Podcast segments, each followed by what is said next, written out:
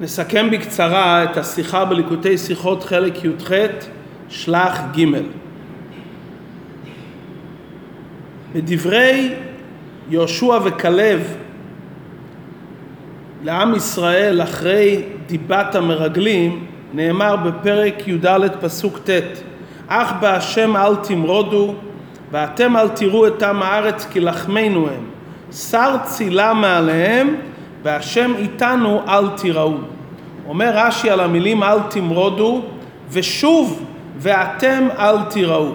כלומר רש"י בא לבאר שאין כאן שני דברים אלא אחד נמשך מחברו. אם לא תמרדו בהשם שוב אתם לא צריכים לירה. מה ההכרח של רש"י שזה עניין אחד?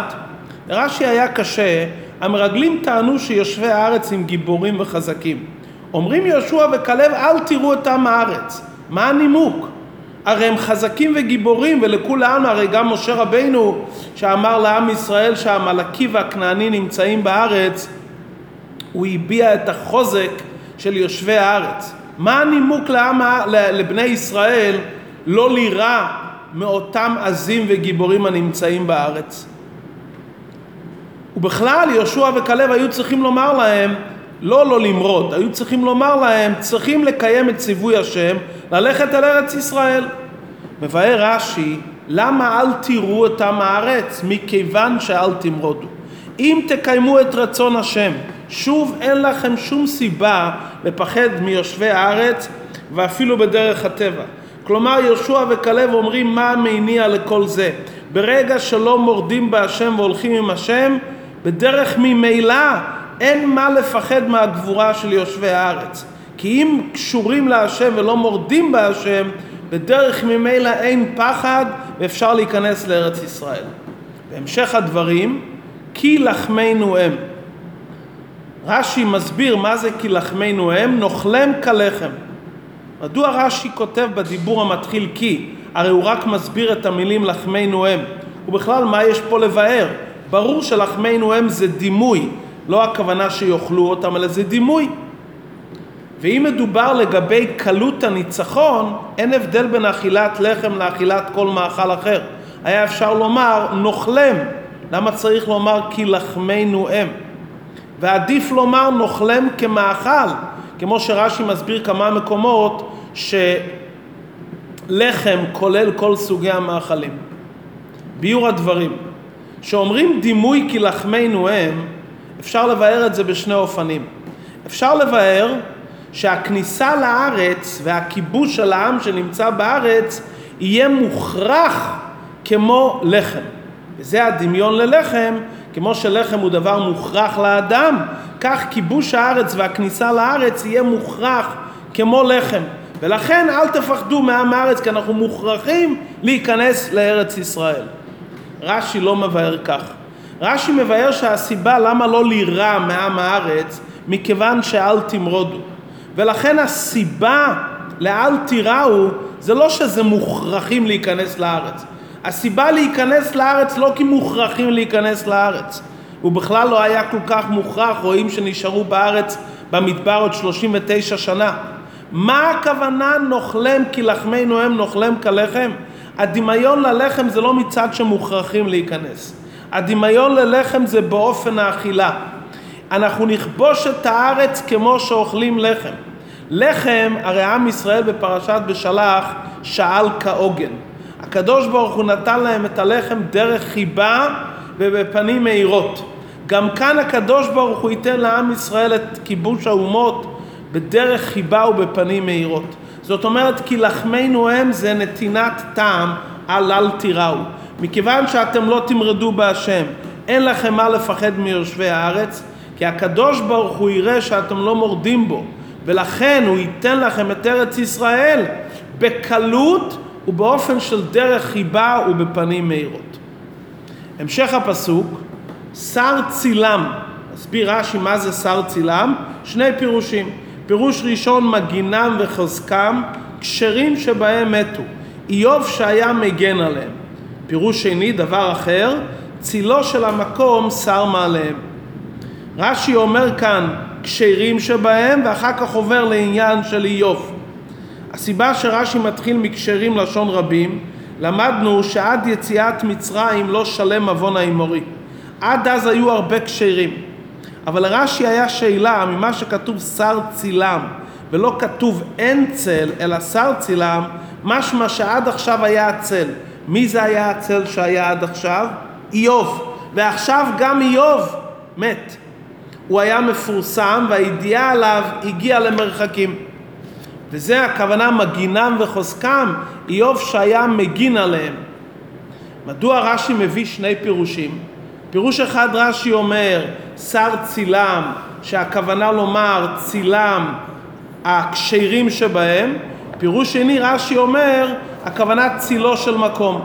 אם רש"י מביא שני פירושים בוודאי שיש קושי בכל פירוש. הפסוק אומר שר צילם, שר צילם הכוונה לומר לא שהצל לא נמצא, הוא הלך ממקום למקום. לפי הפירוש הראשון שהקשרים שבהם מתו, הצל לא שר, זה לגמרי התבטל. לכן הפירוש הראשון מצד אחד הוא יותר מובן, כי מדובר פה על אלו שהגנו על יושבי הארץ, אבל הפסוק היה צריך לומר אין צל עליהם, כי המגינים שבהם מתו. לכן רש"י אומר פירוש שני, שמה הכוונה שר צילה מעליהם? הכוונה לומר צילו של מקום, שצילו של מקום עזב, עזב אותם, לא שעזב לגמרי, בוודאי שהקדוש ברוך הוא לא עוזב, כי הקדוש ברוך הוא הרי כרת ברית עם כל העולם ורחמיו על כל מעשיו, אבל כרגע הקדוש ברוך הוא לא נמצא עליהם. הקושי בפירוש השני, מכיוון שמדובר על יושבי הארץ, מסתבר יותר לומר ששר צילם, הכוונה עליהם, על הקשרים שבהם, ולא על צילו של מקום. עד כאן לפי פשוטו של מקרא, הסבר הדברים. למדנו כמה פעמים שבדברי רש"י יש גם עניינים מופלאים על דרך ההלכה וגם פנימיות התורה. מה העניין המופלא ההלכתי שיש בדברי רש"י? יש מחלוקת בין הרמב"ם לראב"ד בנוגע לעקום שידע הלכות שחיטה ושחט.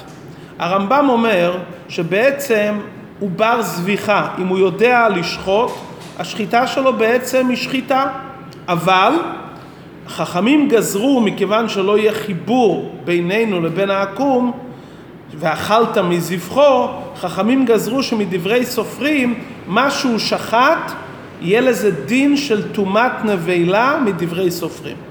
הראב"ד משיג על דברי הרמב"ם ואומר עקום הם כבהמות אין מטמין ואין מיטמין עם הדומה לחמור אין גויים כמר מדלי לא שייך בכלל שהגוי יפעל משהו זה שהבהמה, הוא שחט את הבהמה, זה לא מעלה ולא מוריד. הבהמה הזאת היא טומאתה לא מדברי סופרים, היא כמו נבלה שטומאתה מן התורה. כלומר המחלוקת בין הרמב"ם לראב"ד, האם לגוי יש עניין של מציאות על פי ההלכה. לפי הרמב"ם יש לגוי עניין של מציאות, ומכיוון שיש לו עניין של מציאות על פי ההלכה, לכן השחיטה שהוא שוחט תופסת איזה מקום והוא גורם על כל פנים שזה יוצר נבלה מדברי סופרים. לפי הראב"ד מכיוון שהוא מציאות של היעדר לגמרי, לכן מכיוון שאין לו מציאות הוא לא יוצר שום דבר. המציאות של הבהמה שהוא שחט זה כמו בהמה שמתה מעצמה. בהמה שמתה מעצמה היא נבלה מן התורה. זאת אומרת, יסוד המחלוקת בין הרמב"ם לראב"ד, האם מציאות הגויים זה מציאות או היעדר, תלוי בשאלה האם יש על גויים גדר השגחה פרטית.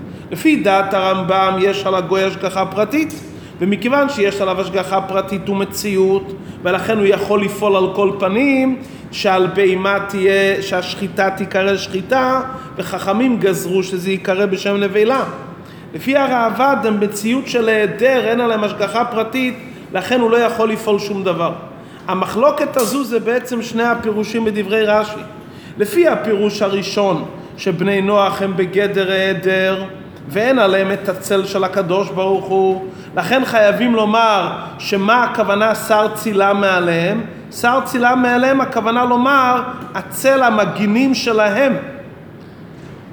לפי הפירוש השני, דעת הרמב"ם שבני נוח הם מציאות קיימת, אז יש עליהם השגחה פרטית. ומכיוון שיש עליהם השגחה פרטית אפשר להסביר שמה הכוונה שר צילה מעליהם, לא הצל שלהם אלא הצל של ההשגחה הפרטית. מה זה צל? צל הרי זה דבר שנמדד לפי האדם. מה שהאדם עושה, הצל עושה בעקבותיו. אם יש לו מציאות אמיתית ויש עליו השגחה פרטית, אז יש עליו גם צל של המקום. זה הפירוש השני בדברי רש"י, כדעת הרמב"ם. הפירוש הראשון, מכיוון שאין מציאות של היעדר, מי הצל שלהם? זה רק המגינים שבהם. והדברים יובנו היטב על פי פנימיות התורה, כמו שאמר הבעל שם טוב, השם צילך. כל מה שאדם עושה, יש צל מלמעלה. השאלה האם מה שגוי עושה תופס מציאות שיש לכן צל בעקבותיו.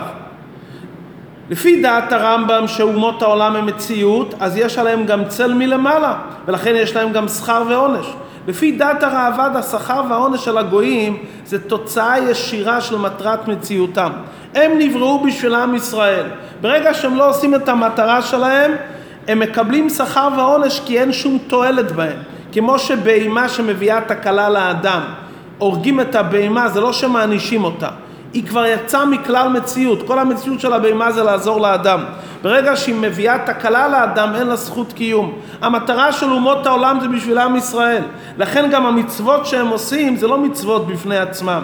זה כדי לקיים את יישובו של העולם, כדי שיהודי יכול לקיים, יוכל לקיים מצווה. לכן השכר והעונש של שבע מצוות בני נוח זה תוצאה טבעית מהמטרה שלהם. וזה בעצם ההבדל בין שני פירושי רש"י. הפירוש הראשון כשיטת הראב"ד, שבני נוח הם מציאות של היעדר ואין להם מציאות, אז השכר והעונש שלהם זה לא צל של הקדוש ברוך הוא, זה צל משהו בערכם, מגינים וכשרים שבהם. העבודה שלהם תופסת מקום מוגבל. לפי הפירוש השני, לא, יש להם מציאות עצמאית, ולכן יש צילו של מקום. ברור שגם לפי דברי הרמב"ם, המצוות שיהודים עושים ומצוות שגוי עושים, זה באין ארוך לגמרי. הצל של היהודי וההתערות דלילה של היהודי זה באין ארוך מאשר העניין של הגוי. ולכן הסיום של הפסוק, והשם איתנו אל תיראום. אצל עם ישראל זה לא צל, זה לא מקיף.